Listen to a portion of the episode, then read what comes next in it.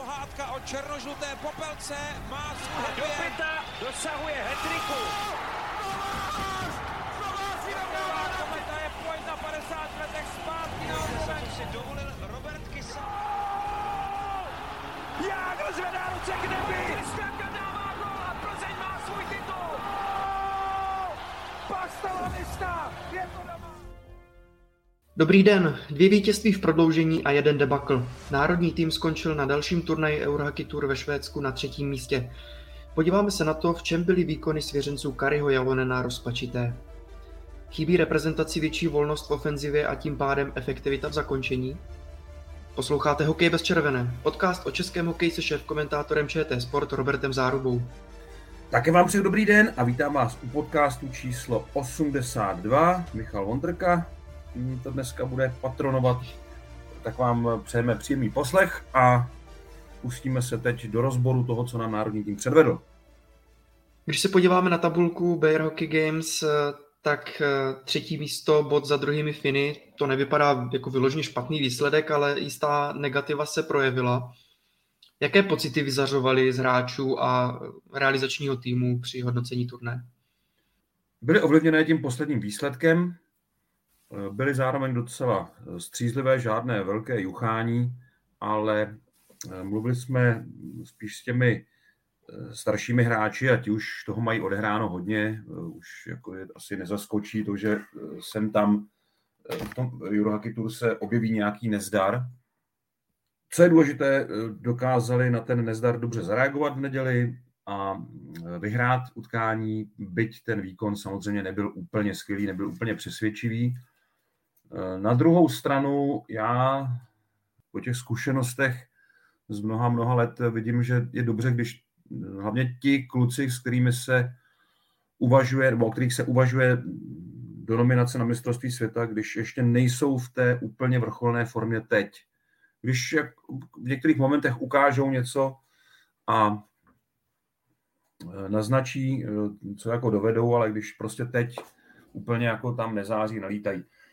Takže to, že ten turnaj byl solidní, ale nijak jako skvělý a byl navíc pokaňkán tím debaklem, tak to si myslím, že není žádná ani tragédie, ani nějaká velká juchanda. Je to prostě turnaj, který nám dal čtyři body, to je dobrý zisk a myslím si, že i hráči to tak vnímají, že, že to hodnocení od nich bylo takové jako přiměřené té situaci, takže jo, myslím si, že to bylo v pořádku.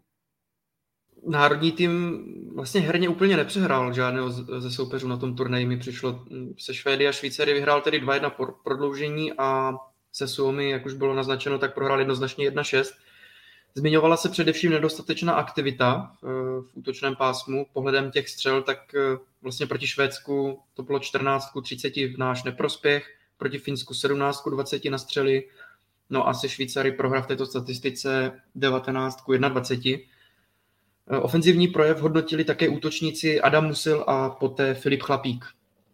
Dneska tam byly šance, kdy, kdy jsme to mohli vystřelit a, a bohužel nevystřelili, takže si myslím, že to je spíš o takovém na, mentálním nastavení být, jít víc do, do brány a tlačit se tam. My jsme tam byli asi uh, něco přes 20 vteřin a, a, a nikdo vlastně nic, nic neudělal, tak, tak jsem si řekl, že nějaká střela, že by to třeba mohlo otevřít něco dalšího a naštěstí tam spadlo, takže důležitý gól, důležitá výhra. No. Čemu přisuzovat tu nízkou střeleckou aktivitu? My jsme o tom mluvili během turnaje, hlavně v těch posledních dvou dnech, docela často, protože to už není náhoda. Především je to styl hry. Ten důraz na systém a na tu obranu středního pásma a ústup z forecheckingu, kde teda nemají, nemají hráči zakázáno napadat, ale řekl bych, že ten počet situací, kdy se pouštějí do trošku riskantního forecheckingu, že ten počet ubyl, že těch momentů je míň a pak si myslím taky, že to bylo dáno tím, že hodně hráčů přešlo na, to široké kluziště, které bylo v Malmé. To bylo fakt velký hřiště, 60 na 30. A ono se to nezdá, ale ono to je dost velký rozdíl, ten hokej se musí hrát jinak.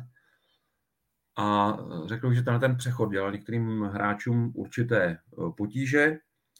No a když se podíváme, já už jsem to tam v komentáři i v takovém tématu, které jsme probírali během turnaje, jsem to uváděl, ale teď jsem se na to podíval ještě podrobněji, tak v národním týmu ten úbytek střelby je zjevný pod Kari Jalonenem, ale nesouvisí nebo má nepřímou úměru k počtu bodů. To znamená, my vidíme méně střel, ale dostáváme za to víc bodů. Tedy víc úspěchů vlastně eh, výsledkových. Hmm. Takže ta hra asi tak úplně eh, nebaví eh, kolikrát, ale je z toho vyhraný zápas. Ten nedělní duel, to bylo, herně to bylo dost trápení vlastně. Já nevím, jestli ti kluci si to jako užili, ale potom vlastně, když jdou do šatny a jako Fleck to myslím uváděl, že jo, dobře měli jsme, můžeme vyhrát 1-0, ale hlavně ať si zakřičíme potom v šatně hokej se hraje na góly a Kari Lonen je zastáncem toho velmi účelného přístupu, kdy zkrátka k tomu vítězství vedou různé cesty a ta jeho je spolehlivější než ta riskantní, uh, kdy teda se pouštíme do různých dobrodružství, ale občas se v nich jako zapomeneme a ten zápas se prohraje. Tak to bylo v minulosti. Uh, národní tým má teď průměr necelých 20 střel na zápas. To je absolutně nevýdaná statistika za poslední sezóny. Eh, pod Josefem Jandačem eh, a Milošem Říhou to bylo vždycky kolem 30 střel, tedy o 10 víc na zápas, to je fakt jako velký rozdíl. Filip Pešán měl průměr 27 střel v té celé sezóně, kterou odkoučoval a v té sdílené potom byl národní tým na 27 střelách, eh, s tím, že tam paradoxně v, tom, v té části, kde koučoval už Jalonen, těch střel přibylo mírně, No, ale v téhle sezóně je to úplně uh, jako střelecký propad. Uh, my jsme vlastně všechny čtyři zápasy v té sezóně vyhráli s výkonem pod 20 střel. To, to nevím, jestli vůbec někdy v historii se stalo, v historii národního týmu, že takhle produktivní jsme byli ve střelbě. A je to hodně uh, otázka druhých třetin. My z nějakého důvodu máme úbytek střelby ve druhých třetinách, kdy tam dokonce v průměr těch druhých třetin je, tam máme za 9 zápasů 46 střel, jestli dobře počítám, tak do 5 střel na tu třetinu druhou. To je fakt jako hrozně málo. Jo, tam jsme měli zápas s Finskem, kde jsme měli jednu střelu, ze Švýcarskem jednu střelu eh, na těch švýcarských hrách. Eh, eh, teď jsme měli 5, 3 a 3 v té, v té, v té druhé třetině to je, to je opravdu málo. Ta dlouhá střídačka, ta, ta delší cesta na střídačku, eh, to je asi z nějakého důvodu eh, pro hráče takový podnět k tomu, aby se víc soustředili na defenzivu, na obranu a ne, neriskovali tolik eh, při napadání. Přes napadání je nejvíc střel, to nemusí být střely ani jako nějak nebezpečné. No. Mluvil o tom už v sobotu a i v neděli jsme se o tom bavili s Filipem Chlapíkem, předtím s Janem Kovářem. Ono fakt záleží taky na tom, odkud se střílí, jak ta střelba je nebezpečná.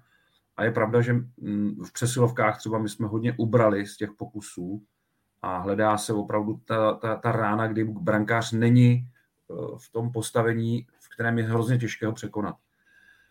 Těch důvodů je tady opravdu hodně, ale ten úbytek střelby je, je jasný, je podložený a je to, je to souhra těch, těch důvodů, které jsem uvedl. Určitě bychom našli ještě nějaké další, ale nemyslím si, že to je třeba kvalitou hráčů nebo něčím takovým. To si myslím, že vůbec, že kluci, kdyby se jim kdyby jim trenéři řekli, střílejte ze všeho, tak opravdu to asi dodrží a nebudou s tím mít problém. Otázka je, jaký výsledek by to přineslo. Tenhle systém přináší eh, body, eh, přináší úspěchy, tak eh, zase těžko vyčítat. My jsme chtěli výsledky, teď je máme, tak eh, je to zase na úkor zase něčeho jiného. Jo? Tak, tak to prostě je to něco za něco. No. Takže eh, střelba určitě chybí. Myslím si, že v těch posledních dvou zápasech už to bylo extrémní i na Kariho Jalonena, že on potom už eh, v neděli sám mluvil o tom, že bude nutné trošku přidat střelecky. Ono to půjde dobře, protože nás čekají teď soupeři v Eurohockey Challenge a tam té střelby a takové té uvolněnosti herní bude trochu víc.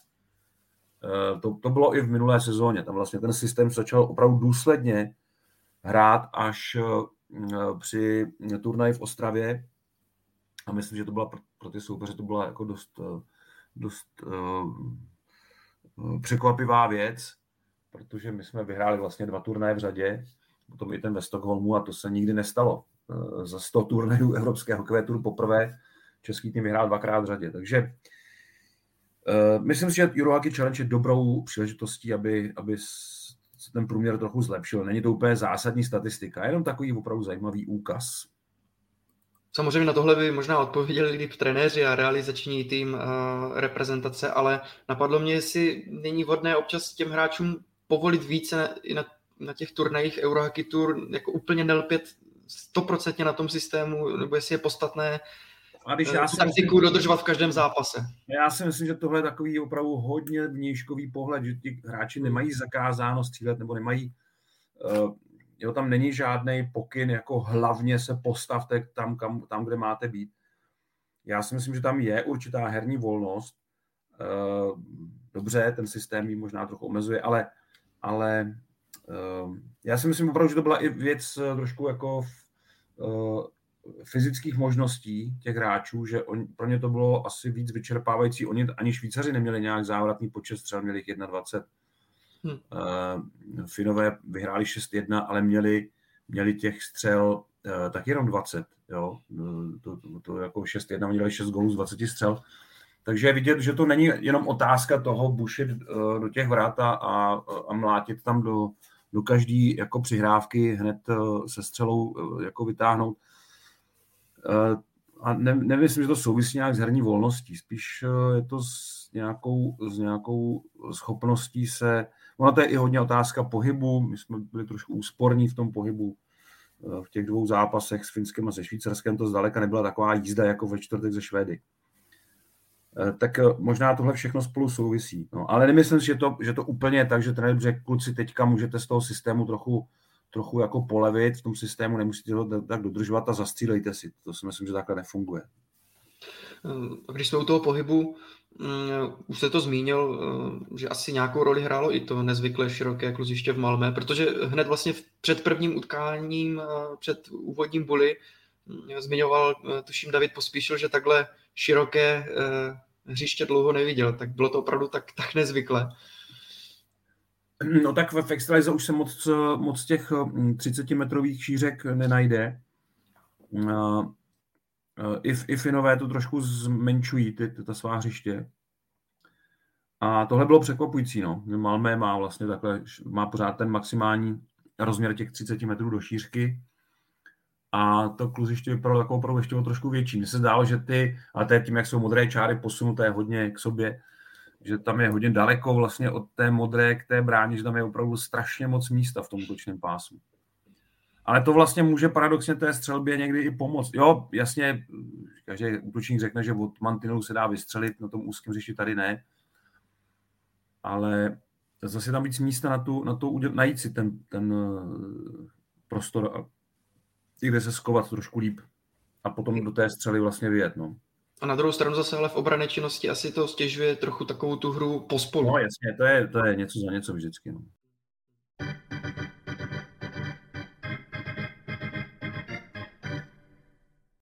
Samozřejmě musíme se zmínit také o tom debaklu 1-6 od Finů. Eh, napadlo mě, si nenabídl ten zápas určitý limit z toho hlediska, že, že vlastně Suomi hrají nějak, nějak jako podobně to, co štěpuje Kari Alonen eh, naší reprezentaci, tak je takový podobný styl. Je pak složitá ta reakce, že v tom zápase jsme se z toho už prostě nedostali. Mm, no, v tom, v tom utkání my jsme odehráli dobře první třetinu, ale prohráli jsme ji, prohráli jsme ji 0-2 a prohráli jsme ji s týmem, a já si myslím, že to podvědomě trochu sehrálo roli, který nebyl tak silný jako ty předchozí dva výběry, které národní mužstvo porazilo. Nejdřív teda v Turku 5-2, tam byly Finové hodně, eh, jako paní eh, různými hvězdami a potom eh, znova v, ve Finsku v Helsinkách vyjehali 3-2 a oba ty duely jsme vyhráli mimochodem teda na dobré přesilovky a na nízký počet střel. Vlastně jsme dali Finům 8 gólů a dohromady jsme na těch 8 gólů potřebovali 34 střel, tak to je, to je opravdu uh, skvělá produktivita, skoro taková, jako měli Finové teďka. Tak uh, nevím, no, tak uh, já si myslím, že tam trochu zapůsobilo po té první třetině ten stav 0-2 A s tím, že kluci šli na druhou třetinu a říkali si, nehrajeme tak špatně, ono to půjde a tihle ti Finové nejsou zas tak, jsou, výbo, jsou jako dobří, jsou kvalitní hokejisté, ale není to ten hvězdný výběr, co jsme měli proti sobě dvakrát předtím. Jasně, že i my jsme měli jiné hráče, někteří z nich jako taky nebyli vůbec v těch dvou turnajích, ale myslím, že tohle podvědomě tam bylo a teď najednou boom 3-0 hned na začátku druhé třetiny a celý se to rozsypalo. Tam najednou nebyl pohyb, nebyla tam jako vůle v těch soubojích a Finům se Eh, povedlo jako to skore navyšovat celkem bez nějakého většího úsilí, jenom dodržovali dál to, co to... Nemyslím, že, to byla, že by to byl nějaký střed dvou stejných stylů, jako jasně to založení vypadá hodně podobně. Uh, Miko Maner, který zaskakoval za Juku Jelonena, s tím moc změn neprovedl, ale já si myslím, že to byla spíš otázka pohybu v útočném pásmu, že my jsme ho neměli a Finové ho měli a to nám dělalo problémy v obraně a naopak my jsme nedokázali ty Finy, kromě několika střídání, když tam byli, když tam byli Kempný s Jeřábkem a první útok, tak, tak jsme měli eh, možnost je trošku jako sem, zatlačit, ale jinak ne vlastně, jinak žádná naše pětka neměla eh, herní převahu, jako ani v nějakém krátkém úseku. Spíš to bylo takové udržování pozic a Finové tohle měli. Z nějakého důvodu prostě jim to fyzicky sedlo líp, ten zápas. Byl to vlastně nejhorší výsledek od uh, posledního mistrovství světa od semifinále s Kanadou, kde jsme také prohráli 1-6. A Mimochodem, jak hodnotíte eh, jako pozápasové výstupy Kariho Jalonena? Eh, samozřejmě už na mistrovství se tam musel hodnotit tady tu vysokou porážku, teď tedy taky. Ta střídmost je, je příkladná, že dodá tomu týmu klid a je to to, co vlastně si hráči na něm cení, že, že není v kabině úplně impulzivní. Za prvé oceňuju to, že Kari Jalonen chodí po každém zápase na rozhovory. Eh, občas bývalo zvykem, že Vladimír Ružička třeba to tak praktikoval, že nechtěl ty asistenty tak upozadovat, tak vlastně se střídali. Eh, Josef Jandač taky nechodil vždycky, taky tam občas měl asistenty, měl říkat to samý, že to bylo takové střídání, ale prostě tady se ukazuje ten vztah k té odpovědnosti, že ten trenér ví, že i směrem k veřejnosti on zodpovídá za ty výsledky a když říkám zodpovídá, tak i odpovídá na otázky, které padají eh, směrem k výkonům a výsledkům. A mně se tenhle přístup eh, zdá velmi profesionální, přesný k té funkci. Eh, a to oceňuji jako, jako hned, ještě než odpovím vlastně na podstatu té otázky. A teď samozřejmě Karilonen nad každou tou otázkou se zamyslí krátce a pak se snaží vystihnout podstatu té, toho, co chce říct nereaguje na podněty v té otázce. Tam třeba řeknete v té otázce něco jako nějakou odbočku a jsou lidé, to je taková jako babišovská taktika, kteří se chytí té odbočky a celou tu odpověď postaví na tom. A Karilanen tohle nemá. On, on, on dokáže rozlišit to, to důležité v té otázce a na to odpovídá. Občas se jako vůči něčemu vymezuje, to je pravda, ale ne nějak moc a snaží se udržet nadhled někdy dokonce i takový jako vtip, takový, takový jako, že jo, ne, nedělá legrácky u toho, nedělá jako nějaký vupičky, ale, ale mluví věcně, ale zároveň se snaží pořád držet toho, že to je sport, že to je téma, lidé si hrají, tak uh, uh, myslím si, že jeho přístup k interview a k pozápasovým rozhovorům je v podstatě správný nemám tam moc co, moc co vytknout. No a ono je to také možná vynuceno tím, že Libor Zábranský a Martin Erat strašně neradi mluví vlastně při jakýchkoliv příležitostech, což je velká škoda, protože oba dva toho mají hodně co říct. Ale z nějakého důvodu nemají rádi úplně své mediální výstupy, což je teda škoda. Ale uh, respektuje se to. Martin Erat nemluví skoro vůbec k médiím, to jsou jenom rozhovory, když to opravdu jeden na jednoho a nevím, jestli by šel televizní rozhovor s ním. Mm-hmm. A Libor Zábranský s tím taky šetří hodně. A je to, říkám, škoda, protože oba dva mají velmi zajímavé postřehy a nejenom na hokej. Takže uh, Gary Ronen to musí všechno zastat sám po zápasech, ale je to správně, protože po zápasech má mluvit hlavní kouč. Můžu se obránit tomu, tomu srovnání, uh, co se týká hlavního trenéra tak vím, že když v minulé sezóně občas opravdu se nějaké, nějaké zápasy nepovedly, eh, byly zahrány špatně, tak Filipe Šan mně přišlo, že byl kritičtější. Že Kari Alonen to přece jenom hodí do roviny, kdy začne samozřejmě od toho negativního, řekne, že ten tým nehrál dobře, ale pak vypíchne i pozitivní momenty. Je to taky důležité, když si třeba tohle přečte hráč potom v novinách, je to takový jako pozbuzení.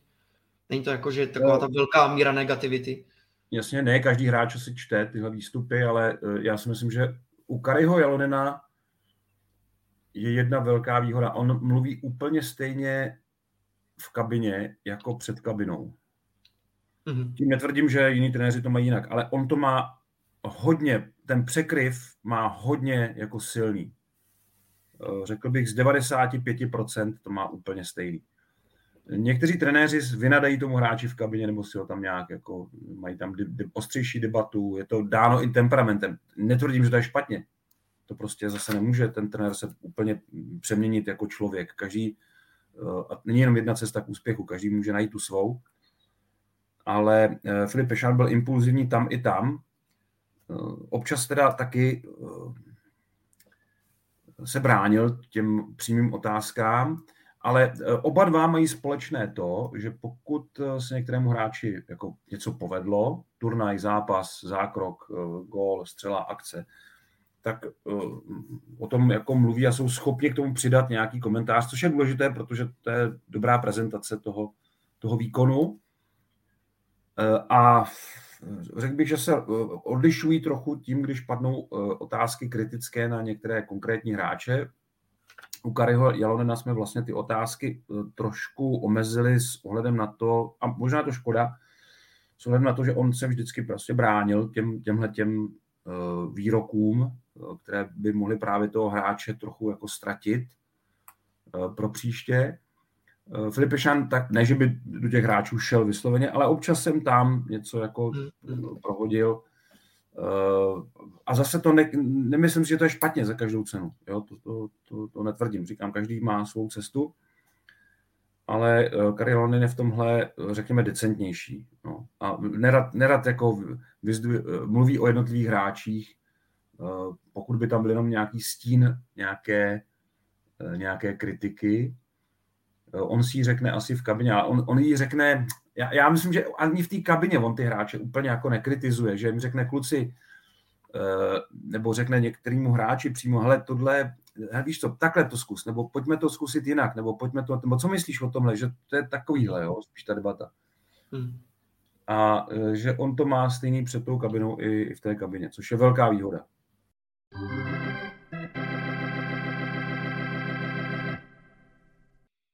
No a my k jednotlivcům pojďme. Vlastně, kteří byli nejaktivnější v ofenzivě? Kari Alonen chválil Filipa Chlapíka a přidal se k němu ještě někdo? Eh, jenom vyloženě, co týká toho útoku. No, když mluvíme o těch střelách, tak eh, Filip Chlapík měl, měl eh, v těch víkendových zápasech měl sedm střel na branku sedm střel a celý tým měl dohromady 36, tak to je, to je zase to je jedna pětina celého týmu. Takže hmm. Filip Klapík uh, uh, určitě ano a to hrál, uh, to hrál teda vedle Jana Kováře, takže to je určitá výhoda, protože ten vždycky umí toho hráče najít v pozici, z které se už dá docela dobře vystřelit. Filip Klapík, Jan Kovář, pro mě, pro mě jasné, jasné jako vůdčí duo. Za nimi Jiří Smejkal, Řekl bych, že eh, ten si vždycky jako uhraje něco v tom, tím, jak je silný v soubojích většinou. A pak už jsou takové jako paběrky trochu. Eh, pak už hráči střídali dobré momenty s těmi horšími. Eh, Jakub Fleck hrál dobře celý turnaj, pak to ještě teda potvrdil tím gólem, ale to je zase hráč, který je v plusu, který výborně bruslí a není, je neunavitelný. Vypadá to, že vždycky má schopnost jako toho soupeře přesprintovat. Eh, tak to je další takový pozitivní zápis. No a u těch ostatních už je to plus minus. Mně se líbil Oscar Flynn v tom třetím utkání, v tom, tom nedělním proti Švýcarům, z těch nových hráčů, jako, nebo nových nastupujících. Mrzí mě, že víc šancí nedostal Jan Bambula, ten vlastně hrál jenom jednou. A to mě trošičku jako zklamalo. A Eh, Lukáš Šešek v tom prvním utkání hrál na centru, což je jeho pozice a tam se mi to úplně nezdálo, tam nebyl moc výrazný proti Švédům, ale, ale měl dobré momenty proti Švýcarům. Ne, neříkám, že odehrál úplně super zápas, ale měl tam dobré momenty a to hrál na křídle, aby jsme se o tom bavili, že mu to křídlo úplně, ne, a zvlášť levá strana, že to není úplně jeho, jeho pozice. Eh, v přestávkovém rozhovoru jsme to probírali. Eh, tak tam to byla trochu škoda. No. A ten zbytek byl trošku míň výrazný. Asi se čekalo víc od Vladimíra Sobotky a Dominika Lakatoše, kteří v extralize hrají velmi dobře. Tady to úplně nepotvrdili, ale tam ještě může těch, těch možností ještě, aby to prokázali, třeba bude víc, tak, uh, tak bych to úplně jako uh, nezatracoval. No. A ten, ten zbytek hráčů nebyl, nebyl tak výrazný. Prostě to, tohle jsou poznámky, které mám z toho turnaje, ten, ten zbytek uh, zůstal tak někde uprostřed. Nominace byla i tak trochu ve znamení dát šanci ověřeným hráčům v reprezentaci, protože nejdřív se uvažovalo, že to bude ta varianta z hráči do 25 let, pak to byl více jako zkušenější výběr. No a po nějaké době se v národním týmu objevili hráči jako Vojtěch Mozík, právě Vladimír Sobotka nebo Jakub Jeřábek. Jak si vedli tady tito, řekněme, navrátilci po nějakém čase? Eh, no my jsme tu obranu měli eh, skoro kompletně eh, novou, vlastně z toho předchozího turnaje tam zůstal jenom Petr Zámorský a Libor Zábranský mladší. No a vlastně v téhle sezóně jediný Libor Zábranský byl na všech třech turnajích. No, ti navrátilci různě, no. Asi začnu od Jakuba Jeřábka, který se trochu trápí od té olympiády, Eh, od té olympiády, která se mu nepovedla. On je, on je strašně často obětí toho přesunu, přes, že musí hrát přes ruku, že vlastně hraje na pravé straně jako levák a eh, to prostě není pro ně komfortní pozice. Já si vybavuju ten zápas eh, na olympijských hrách, který jsme v úvodu ználi, který jsme prohráli. On tam měl prostě dvě hmm. takové nešťastné situace a od té doby, jako kdyby se to s ním táhlo, Potom vlastně patřil do té, ne, ne, ne úplně první, ale druhé nebo třetí várky, eh, která končila přípravu na mistrovství světa, která se nedostala pak na ty turnaje. Prostě nešlo to, nešlo to, já si myslím, od té doby to nejde v, tém, v tom národě jako podle představ. A teď zase se vrátil a zase bum, eh, ho dali napravo vedle Michala Kempného, ta dvojice jako fungovala dobře. On dřív tu pravou stranu hrál úplně v pohodě, ale teď z nějakého důvodu mu tam jako nesedí. No, takže, eh, takže třetí zápas ani nehrál. A myslím, že sám jako cítí, že to není ono prostě teď eh, momentálně v národním týmu. Michal Kempný, ten si odehrál standard, on hraje přesilovky, tím pádem se dostane víc do hry, tak uh, tomu vždycky jako pomůže, no, takže vypadá líp potom. Uh, no, potom je tady Lukáš Klok, který odehrál slušný zápas, ale pokazil si trošku dojem tím, tím faulem proti Švýcarům. Mm-hmm. Jakkoliv se nám to může zdá přísné, prostě faul to byl. No a trošku, trošku jsem víc čekal od té první obrany eh, Zámorský Jordán, hlavně Petr Zámorský, myslím si, že eh, z těch praváků v extralize on ztrácí tu, on v Plzni hraje opravdu famózně, tam když dostane těch 28 minut, tak eh, jo, jemu to hrozně jako vyhovuje, ale tady přece jenom toho času je míň, takže jemu se úplně nepovedlo to Finsko, ty další dva zápasy odehrál solidně. A Michal Jordán eh, ten tentokrát vlastně končí v mínusu, taky kvůli tomu Finsku, tam ta obrana dostala dva góly a v těch ostatních duelech byl tak jako vždycky, no, spolehlivost, ale e, zároveň on si musí opravdu hlídat dobře, kde stojí na tom ledě, protože už e, se pomalej dostává do těch, do těch jako akcí. Nebo to. On když pak se rozjede, tak on to taky jako vypadá trochu jinak. No ale myslím si, že na místě toho obránce na té pravé straně máme teď, řekl bych, v té Evropě trochu problém, protože z těch praváků, tak když to proberu, tak eh, máme, eh, tak je tady Petr Zámorský, Libor Zábranský mladší, ten je nejhorší v plus minus, eh, Vojtěch Mozík, mm, od něj to taky nebylo úplně ono, on měl ale opravdu těžkou pozici, protože v regle ho drželi vlastně po té nemoci ještě na tréninku, ještě v tom volném dni. Pro něj to bylo trochu moc všechno narychlo ten víkend. Pak je tady Jan Košťálek eh, a Martin Jandus. No a, to je, a Tomáš Kundrátek, který hrál první turnaj. Tak to, to jsou praváci, jsem se na nikoho nezapomněl. A z nich mi jako mm, nevychází nikdo jako úplně jasně, že by v té, kromě, eh, takhle, Jan Košťálek, ten, ten si myslím, že to, že to jako prokazuje.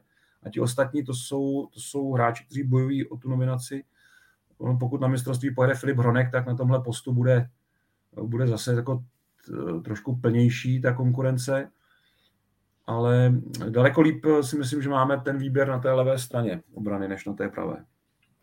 Tak možná proto zaplať pán do, do budoucna za bratry Jiříčky, eh, co se týká toho držení hole. Eh, takže praváky možná v budoucnu snad eh, budeme mít i na té, na té nejvyšší úrovni. No a ještě pojďme tedy k brankářům. Petr Kváča, tam se asi těžko dá možná něco hodnotit, protože to byl opravdu už takový špatný zápas celkově od, celého týmu z Finy.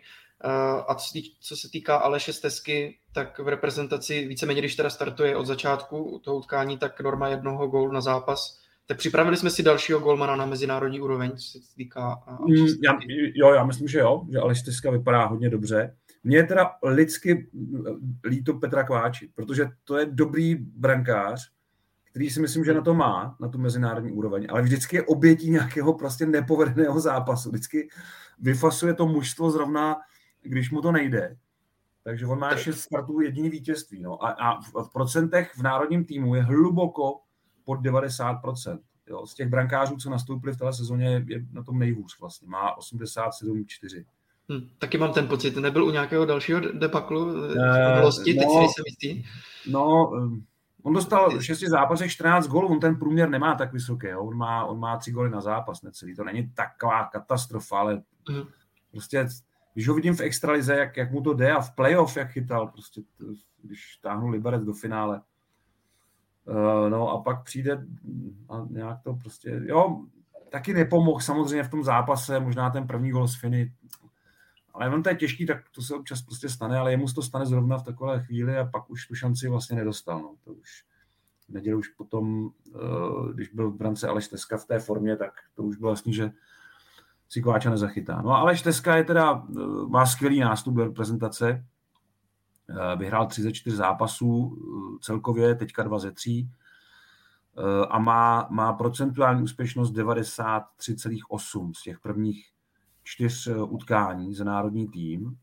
A takovou úspěšnost v národním týmu má aktuálně z těch golmanů, co připadají do úvahy, jenom Pavel Francouz a e, Petr Mrázek, tedy brankáři, kteří jsou v NHL. A to ještě nemám teda dopočítaný všechny zápasy, u nich je to ještě otázka. A pak Lukáš dostal, ten chytal jeden zápas, takže proti Británii na mistrovství světa. Takže opravdu tady se ukazuje možná největší možnost, největší naděje.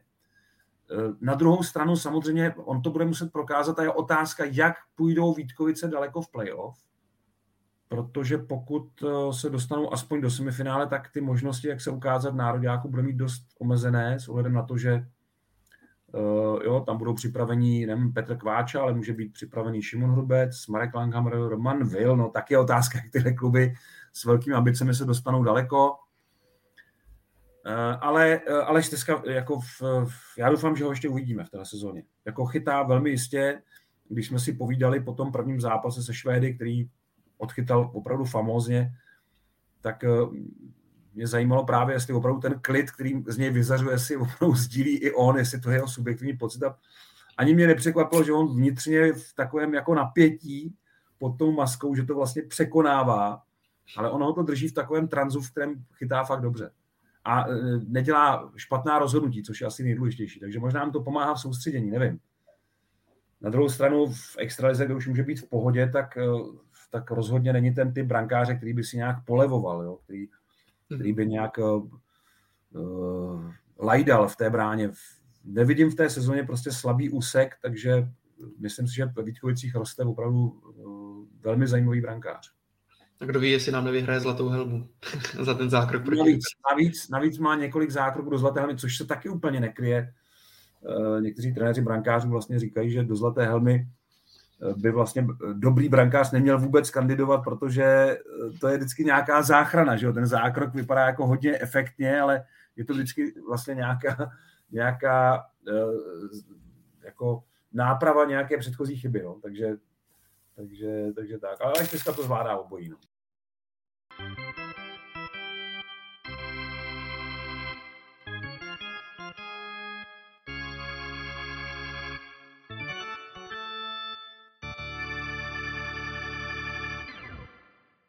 další části se podíváme na dotazy posluchačů. Zaměřené jsou také na reprezentační tématiku. A máme to na den přesně 25 let od startu turné století na olympijských hrách v Naganu. Zveřejnil jste na Twitteru své zápisky a Lukáši Lidmilu zaujalo, že jsou vedené v angličtině. Je to ovlivněné tím prostředím tehdy, jak, jak to bylo, nebo pro lepší splynutí s ním? Ne, ne, ne, musím tady to korigovat. To nebyly zápisky, to, je, to, jsou, to jsou jenom eh, poznámky v diáři. Zápisky mám potom v úplně jiném sešitě, a tam to mám normálně česky samozřejmě, ale do toho diáře z úsporných důvodů. A tehdy myslím i uh, z nějakých jako osobních důvodů jsem to prostě si to zapisoval v angličtině. Ono to je vlastně kratší. No. Dneska už to tak nemám, dneska už uh, si to píšu teda normálně, ale, ale tehdy jsem, uh, oni ty diáři taky tenkrát neměli tolik místa v těch dnech. Já, já nemám rád velké diáře, já mám takový malý diář a do dneška si do něj dělám poznámky a uh, mám teda uh, to pořád jako, pořád mám ten fyzicky, ten papírový, nebo ten, ten no, papírový s tvrdými deskami, malý diář, malý, aby se vešel do kapsy, ale aby v něm bylo hodně místa ve všech dnech a taky, aby tam bylo hodně místa v neděli. Protože v neděli jako se hodně pracuje u nás v naší profesi, takže nemám rád ty diáře, který mají pondělí až pátek a pak sobota, neděle tam mají takový malinký chlívečky, tak to nemám rád. tak ten mám přesně já a je pravda, no, že... tak to nemám rád, že já mám, no, na neděli, na sobotu mám hodně poznámek, takže, eh, takže takhle, z úsporných důvodů asi to bylo tenkrát nejvíc, no, takže nic, nic jiného. Jiří Lacina je zvědavý, zda nedostanou před mistrovstvím světa, eh, případně přímo na něm, eh, šanci hráči úspěšné dvacítky. Jiříček, Špaček, Svozil, Kulich, eh, všichni by hm, podle něj mohli být z farmy už volní, hm, takže Jiří Lacina se zamýšlí nad tím, jestli bude mít Kari Jalonen zájem investovat takto do budoucna. No tak on už Davida Jiříčka vyzkoušel na tom minulém šampionátu. Mm-hmm já si myslím, že to eh, určitě zopakuje, pokud ta možnost bude. Pokud mladý hráč, který je, tak říkajíc, na cestě do kopce, ještě pořád jako má ten drive a, a zároveň uh, i fyzicky je na tom dobře a je to, je to dobrý hokejista, což všichni jmenovaní jsou, tak to tomu týmu může jenom pomoct. A, a je to taky mladí, který nebude mít problém, když tam bude plnit jakoukoliv roli, jakoukoliv úlohu. Zároveň eh, ty, které jste jmenoval, tak eh, může použít Karialonen, kdyby náhodou potřeboval, tak je může klidně použít tak jako, tak jako nasadil Matěje Blimla do prvního útoku na tom minulém mistrovství světa.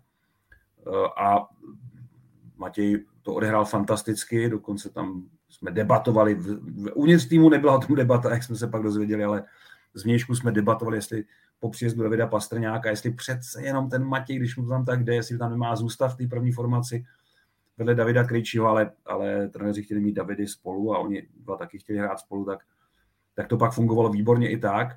A Matěj pak zvedl tu druhou formaci, takže uh, klidně, klidně. Takový hráči prostě jsou, jsou jako platní a uh, protože na těch dvacítkách se s nimi Karialonen seznámil, to je další věc, uh, kterou musíme přičíst k dobru, že on pracuje, i když nemusí. Mm-hmm. Jo, on, on prostě cítí ten závazek trošku jinak, než to dělávali ty, ty trenéři před ním. A to si myslím, že je největší rozdíl.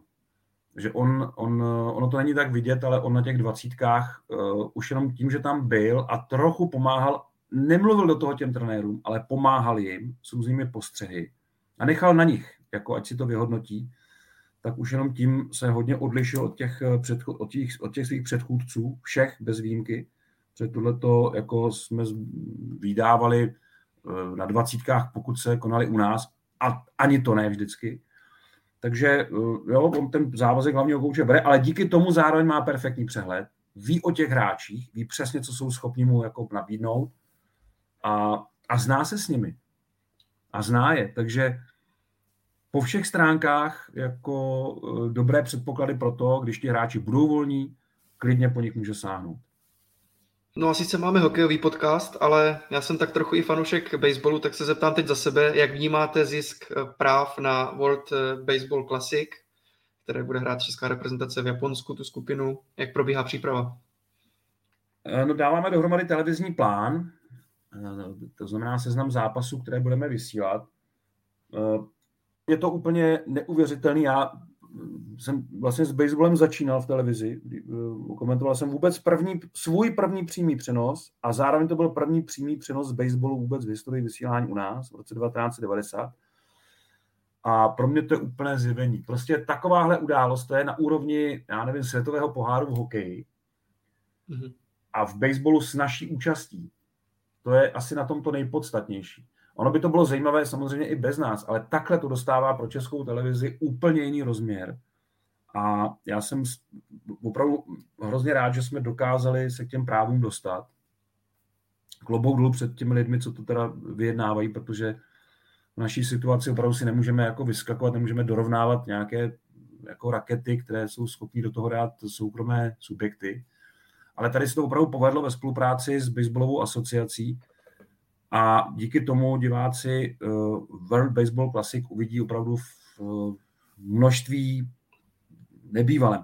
Nevýhodou jsou časy, my hrajeme dvakrát ve čtyři hodiny ráno, to není úplně, není úplně televizní, jako, uh, to nejsou úplně televizní žně, ale už jenom ta možnost to nabídnout divákům živě je, je prostě úžasná. Takže připravujeme se na to všichni. Teď říkám, jsme ve stádiu dokončování televizního plánu, pak začneme eh, nasazování eh, lidí a, a eh, přípravy s experty, které do toho chceme zapojit, do toho komentování a těším se na to moc. Jediná nevýhoda je, že to je, že to je v neúplně šťastné době v poměru k hokejovému programu pro mě. Protože tam bude playoff, už se tam chystá program národního týmu, budeme vysílat mistrovství světa žen, české zápasy, mm-hmm. A to všechno dohromady jako nebude úplně, nebude úplně snadný. Eh, bude to opravdu hodně, nebo ještě víc nabitý jaro než normálně. Tak eh, to bude zajímavý. A předpokládám, že možnost asi eh, vyloženě do Japonska, to asi nepřipadalo v ne, ne, právě ne, k tomu by, programu. To by, no ale ani ekonomicky by to nedávalo smysl úplně. Jako bylo by krásný to jako komentovat z místa, baseball je na tom podobně jako hokej, ten se líp komentuje jako z, přímo v dějišti. Hmm. Uh, u jiných sportů to tak nebolí, ale tady to je opravdu, to jsme poznali, jsem si to uvědomil naplno během covidu, že to je opravdu jako uh, určitá ztráta a je to, myslím, trošku znát před tom mistrovství světa 20. No, ale uh, není to úplně to nejpodstatnější, takže důležité je, že to můžeme nabídnout a že to budeme vysílat. A některé zápasy budeme vysílat uh, jenom v originále, jenom, jenom bez českého komentáře. To budou některé noční duely, tak je to aspoň v plánu na programu ČT Sport Plus nebo na platformě ČT Sport Plus. Tak, aby diváci to v České republice mohli, mm, mohli jako sledovat. Ona to samozřejmě nebude nějaká masovka, ale s ohledem na to, že Major League si hodně hlídá tenhle turnaj, tak si myslím, že bude jinak eh, velmi omezený přístup eh, k tomu se dostat jako vůbec k těm zápasům, to si myslím, že vůbec nepůjde jinde než eh, v České televizi nebo na platformách České televize. Takže budeme se snažit, abychom divákům nabídli co nejvíc. Neříkám, že všechno, ale budeme se snažit, aby toho bylo co nejvíce. Samozřejmě české zápasy přednostně, byť rozhodně nejsme favorit toho turnaje. Ale bude to opravdu velká událost pro český sport a pro český baseball.